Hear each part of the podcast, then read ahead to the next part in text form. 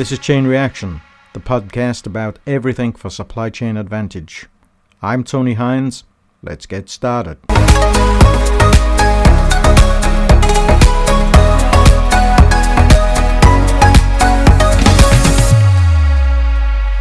Hi, everybody. Thanks for dropping by. In this episode, I want to talk about value and the value based consumer. I want to talk about how value, customers, and service are connected in the supply chain and how those connections should inform supply chain strategies. Brands spend an awful lot of money trying to reach out to customers, and they look for return on that investment in the form of sales and profitability. So, value created for the brand is through return on the investment that they make. Consumers, on the other hand, look for value in different ways. They look to value, yes, on price, yes, on what the service offer is, yes, on how that product or service compares to competitor products, and how it meets their needs in every way. So for consumers, they have diff- a different value set. They're looking at different things to what the brand is. Consumers also want to be associated with brands that have reputation. They want to see brands being ethical, they want to see brands being sustainable. They want to see those brands honoring all that they say they're about. So there's no hiding place today to say, as a brand, yeah, we tried to do that, but actually it was one of our suppliers. Uh, they went rogue on us. So you can't just hide behind somebody else. You're out there, you're responsible. If something goes wrong, it's your problem as the brand. And so, knowing that, you've got to put structures, policies, and strategies in place that achieve what the brand says it's out to achieve. Consumers expect transparency, consistency, and reliability from that brand. They expect the brand to uphold the standards that they associate with the brand. So if you put a message out that's conflicting with that, and the reality is that you don't stand up to the message that you've promoted, then consumers will move away and fast. If we take a retro look at the world and how value was created, we know that in the earlier part of the 20th century, it was about scale. It was about building factories that could push out a standard product at scale at a uniform cost and earn profit for the organization to reinvest and grow scale.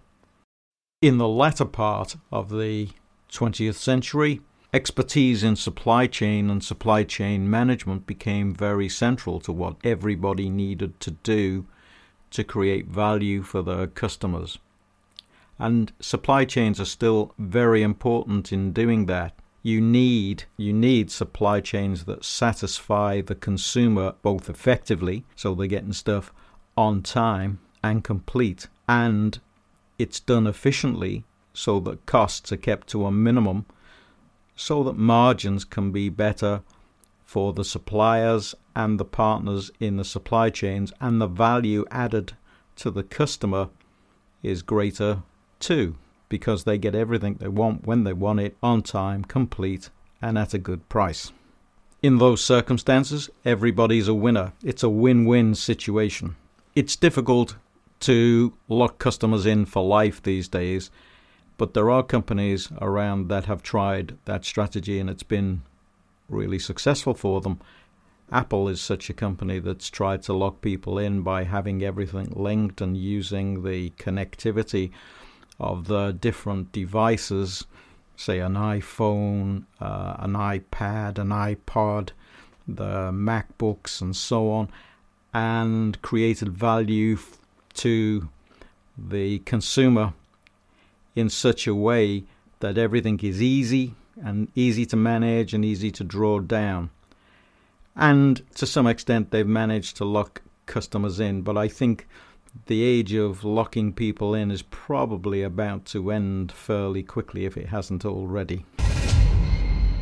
There are some important forces shaping the way people feel about being locked into a particular brand in that way. It's almost um, it's how I think about capturing moths or butterflies. You capture the moth by flashing the light and you attract them in and you keep them and hold on to them.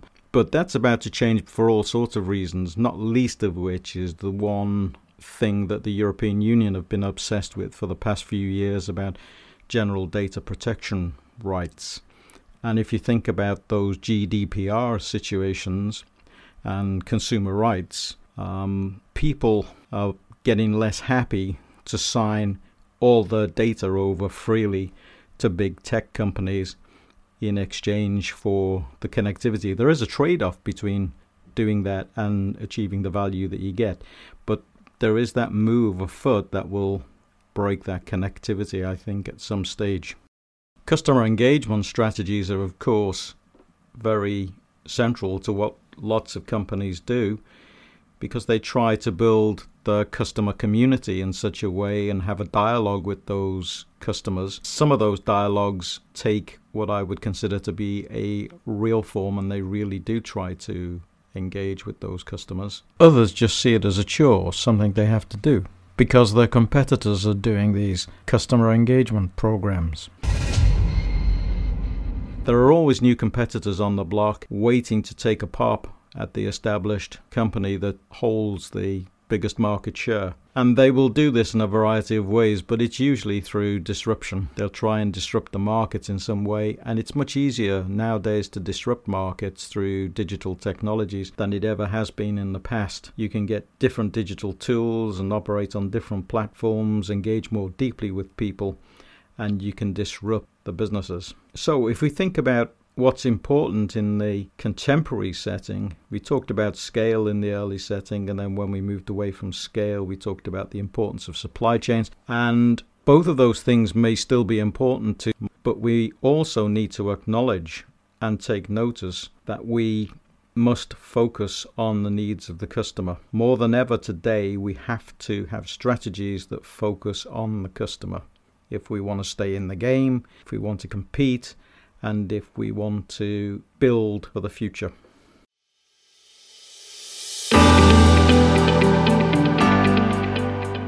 Value comes from seeing what the customer wants or needs and then setting about the task of satisfying that customer demand. So, this is not necessarily just improving existing products, this is about building new products too, or variations of an existing product so that you can develop added value for the customer.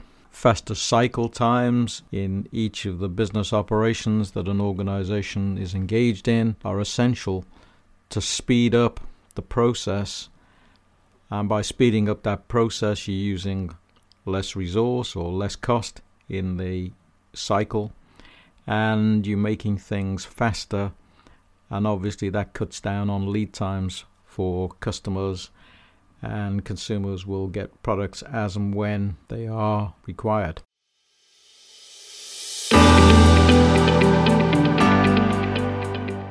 Faster cycle times also mean faster payment, better information, more transparency in all of the processes engaged in the marketplace. It's not just about faster cycle times, although faster cycle times can be very beneficial.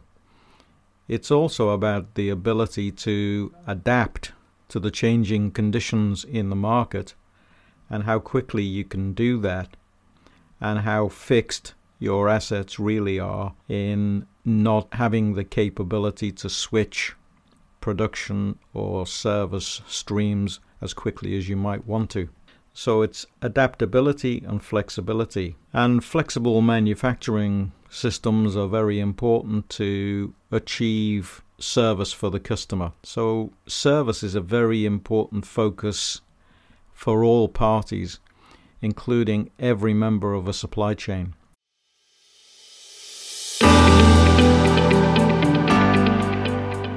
Every person in the supply chain should be trained in service and what it means to be customer focused. Some of this people already know because they are consumers too. and they know what they want from their suppliers when they order something. So they ought to be able to transfer this knowledge, this personal knowledge that they've gathered, into the workplace, and they'll adjust to it very quickly. Seeing the benefits of this approach are key to developing the culture inside the organization, and it's the culture that needs development.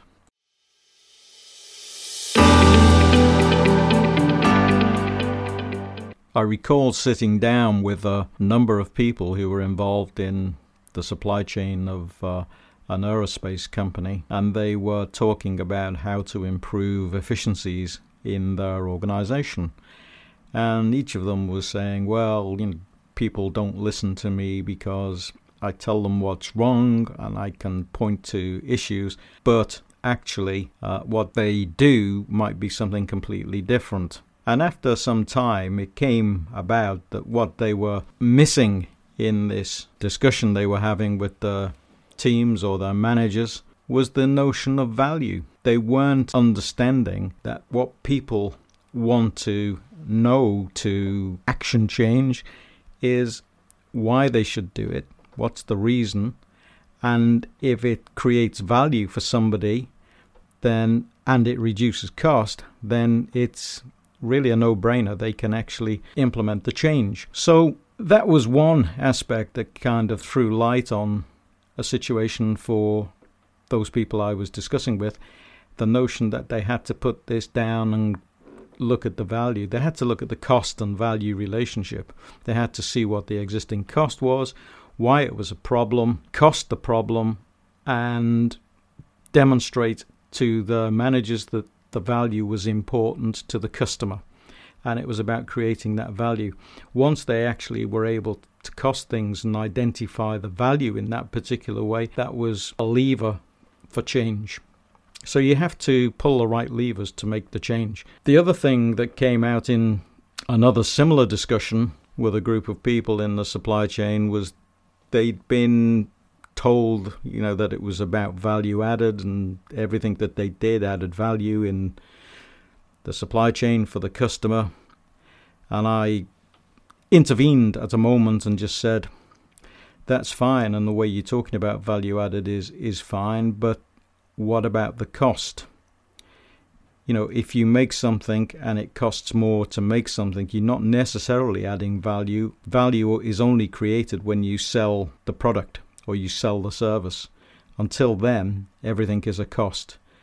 And that's an important lesson for people to think that everything is a cost until the customer pays up.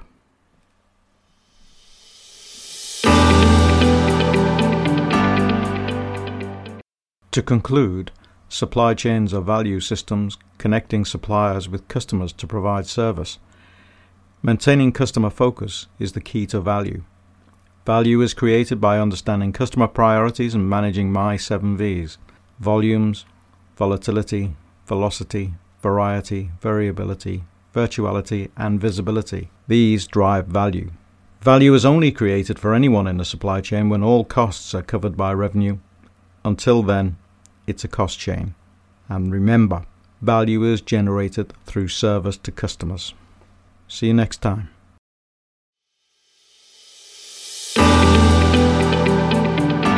You've been listening to Chain Reaction, all about supply chain advantage, written and presented by Tony Hines.